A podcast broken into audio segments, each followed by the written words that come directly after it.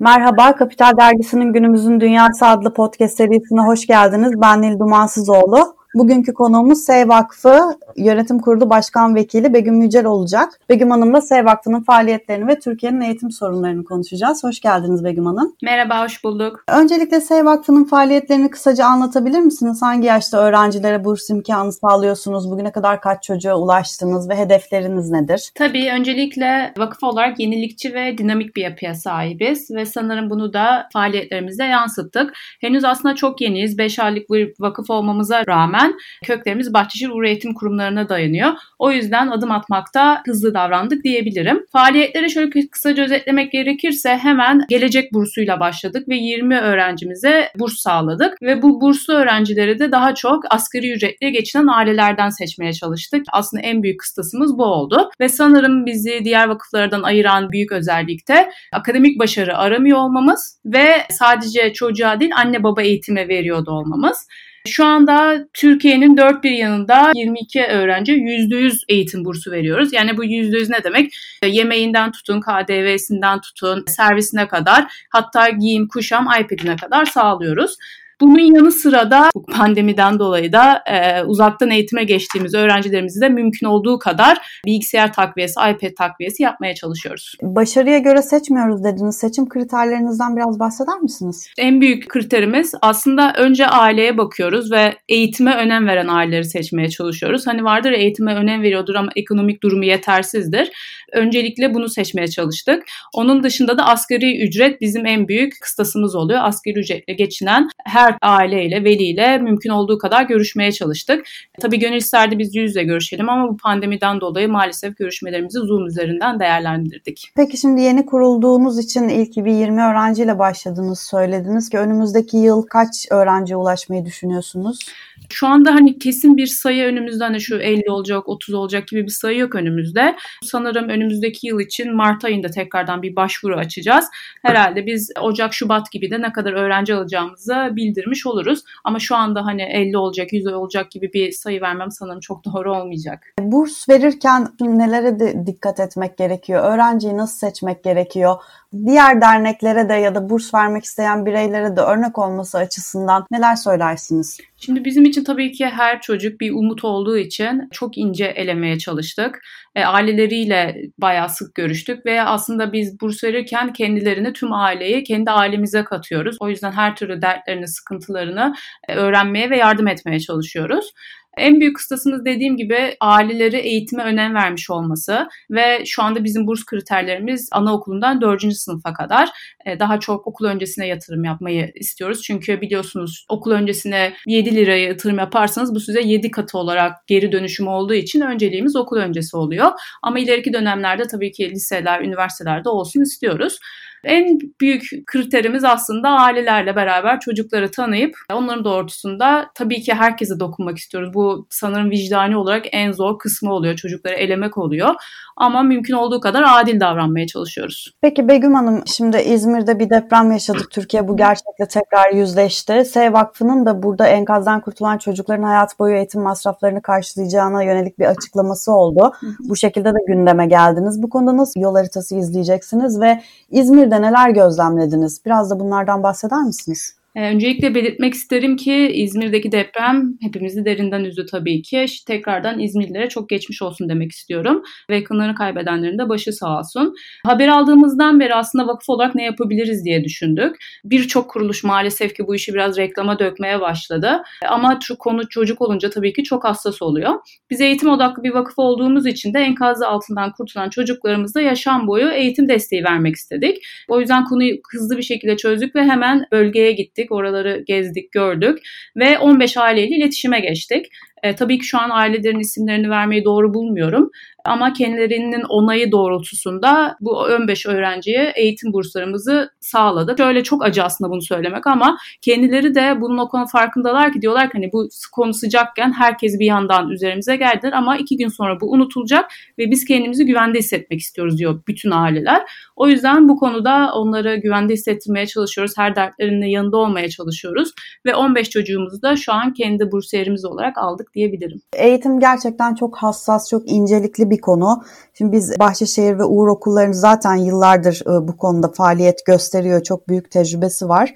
Bütün aslında kurumsal sosyal sorumluluk projelerine baktığımızda eğitim her zaman e, birinci sırada yer alıyor. Ama yeterince de hala eğitim konusunda yol kat edemiyoruz. Türkiye'nin sorunları yıllardır aynı şekilde devam ederek süre geldi. Siz özel sektöre bu anlamda neler düştüğünü düşünüyorsunuz? Nasıl bir sorumluluk alınması gerekiyor? Mesela depremle ilgili çok reklama döktüğünü söylediniz. Bunu biz de görüyoruz. Çok üzülüyoruz. Neler yapılması gerekiyor? Öncelikle bence zaten çocuklar üzerine hiçbir türlü reklam yapılmaması gerekiyor. Bu çok ince bir çizgi olduğunu düşünüyorum. Sonuçta hani biz de dahil olmak üzere herkes bir şekilde bu sosyal medyadan dolayı da yaptığını göstermek istiyor ama o ince çizgiyi korumamız gerekiyor. Özellikle bu çocukları korumamız gerekiyor. Yarın bir gün bu çocuklar büyüdükleri zaman Google'a isimlerini yazdıkları zaman bu tarz görüntülerin çıkmaması gerekiyor. Aslında hiç hoş değil. Yani eğitimde fırsat eşitliği aslında çok fazla söylediğimiz biraz klişe olmuş bir laf. Hani eğitim şart, eğitim şart hepimiz diyoruz. Ama günün sonunda ne yapıyoruz ona bakmamız gerekiyor. Herkesin bir şekilde elini taşın altına koyması gerekiyor. 3-5 dememesi gerekiyor. Ya da aman zaten hani böyle bir problem var. Herkes aynı şeyi söylüyor. İlla biri yapar denmemesi gerekiyor. O biri biziz aslında. Hepimiz ufak tefek yakınımızdakine e, yardımda bulunsak, işte vakıflara yardımda bulunsak eğitimde tabii ki fırsat eşitsizliği bir anda e, yok olmaz ama ufak ufak adımlar atabiliriz diye düşünüyorum. Yani herkesin öncelikle bir kendine bakıp elimi taşın altına koyuyorum. Bu ülke için bir şey yapmak istiyorum demesi gerekiyor. Ve bunun da en güzel örneği bence çocuklarımızı okutmak, çocuklarımızı yetiştirmek oluyor. Ve bunun yanında tabii ki anne babaları da bu arada ben çok önemsiyorum. Çünkü aslında eğitim aileden de başlıyor.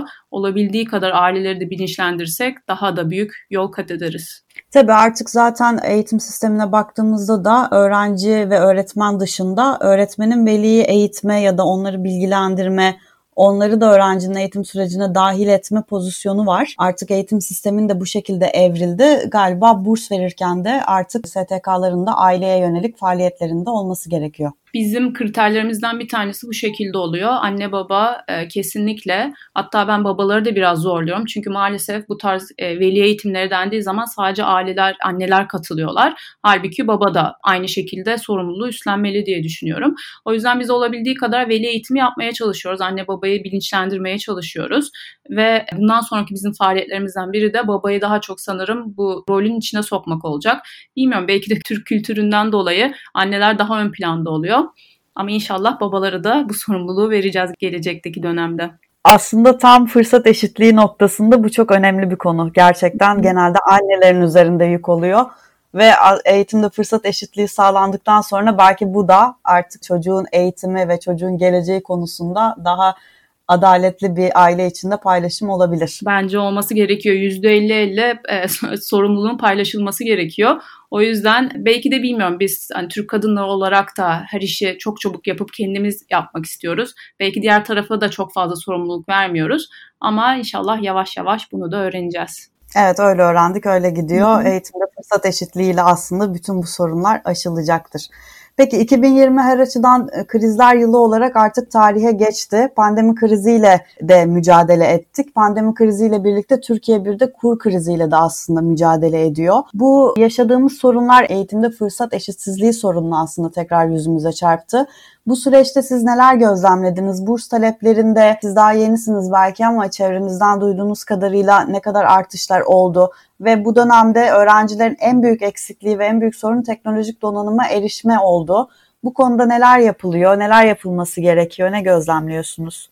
Şimdi pandemiyle beraber bence bu aradaki boşluk daha da açılmaya başladı. Şu anda zaten durum iyi olan öğrenciler özel okullarında bir şekilde online de olsa devam edebiliyorlar. Ama aslında çok doğu da demek istemiyorum. İstanbul'da bile bu tarz çok fazla örnek var. Bilgisayarı olmadığı için çocuklar uzaktan eğitimine erişemiyorlar. O yüzden biz de hani faaliyetlerimizden biri de bu pandemiye de denk geldiği için olabildiğince çocuğa bilgisayar, tablet ulaştırmaya çalıştık. Bir tane okulumuza akıllı tahta ihtiyacına destek olduk. Şu anda en büyük talep inanılmaz şekilde bilgisayar talebi geliyor. Biliyorsunuz çok fazla bununla ilgili kampanya da düzenlendi. İnanılmaz bağışlar da yapıldı. Ama bir noktada yeterli olmadığını düşünüyorum ki halen çok fazla talep var. Şu pandemi döneminde sanırım çocuklara yapılabilecek en iyi şey onların bir bilgisayar da olsa bir uzaktan eğitime erişebilmelerini sağlamak. Sanırım dünyada biraz o tarafa doğru gidiyor. Daha hibrit eğitim olacak gibime geliyor ileriki dönemlerde. Bu pandemide biraz bize bunu gösterdi aslında. Biz özel sektörler ne kadar çok e, teknolojiye yatırım yaparsak sanırım gelecekte o kadar başarılı olacağız diye düşünüyorum. Peki Türkiye'nin temel eğitim problemleri konusunda ne düşünüyorsunuz? En temel sorunlar nedir? Siz de vakfı kurarken dezavantajlı gruplara erişmeyi tabii ki yol edindiniz, kendinize misyon edindiniz. Nasıl sorunlar görüyorsunuz eğitim alanında? Bu işin de içinde olan Bahçeşehir okullarını temsilen. Açıkçası eğitimdeki sorunlar konuş konuş bitmez ama hani herkesin de ağzında şey bir laftır eğitim, herkese eğitim, eğitim, eğitim diye. Sanırım bu işi biraz daha hani ağzımızda klişe söz olmaktan çıkartıp üzerine daha eğilmemiz gerekiyor. Aslında okula başlama oranı çok artmış özellikle kız çocuklarının ama şu anda sanırım devamlılıkta bir sıkıntı yaşıyoruz. Özellikle kız çocukları için söylüyorum bunu. Bence en temel aileleri eğitirsek aileler de çocukları eğitecektir diye. Ben her zaman aynı şeyi söylüyorum. Bence eğitim aileden başlar. O yüzden aileleri bilinçlendirirsek eğitim konusunda onlar da bir şekilde çocuklarına bu eğitimi sağlayacaklardır. Ama tabii burada ekonomik sıkıntılar da devreye giriyor. Başka unsurlar da devreye geliyor. O yüzden bizim de elimizden geldiğince biz de elimizi taşın altına koyuyoruz ve bu sorunu gidermeye çalışıyoruz. Ha, biz ne kadarını yaparız bilemiyorum ama bir şekilde bir yerinden başlamak gerekiyor. Peki son olarak şunu da merak ediyorum. Vakfın bildiğim kadarıyla bir röportajınızda tam burslu okul açma hayali olduğunu görmüştüm. Bu konuda nasıl bir hayaliniz var? Şimdiden çalışmaya başladınız mı? Hedefleriniz nedir? Şu an çalışma hani bir proje yok ama hayalimiz olarak anlatabilirim. En büyük hedeflerimizden birisi tam burslu okulumuzu açmak ve bu hedef bizi çok heyecanlandırıyor açıkçası. Bu işi en güzel yapakta örnek olarak Darüşşafaka'yı veriyorum hep aslında. E, ama bizi diğer gene ayıracak özelliklerden bir tanesi biz hani akademik başarıya göre almayacağız. Sadece asgari ücretle gerçekten ihtiyacı olan aileleri almak istiyoruz. Umarım ileride bu şekilde okul zincirimizi açarız. Bu bizim en büyük hayalimiz ilerisiyle ilgili. Peki Begüm Hanım çok teşekkür ederim. Eklemek çok istediğiniz bir şey var mı? Yok çok teşekkür ederim. Sağ olun. Çok sağ olun. Görüşmek üzere. Hoşçakalın.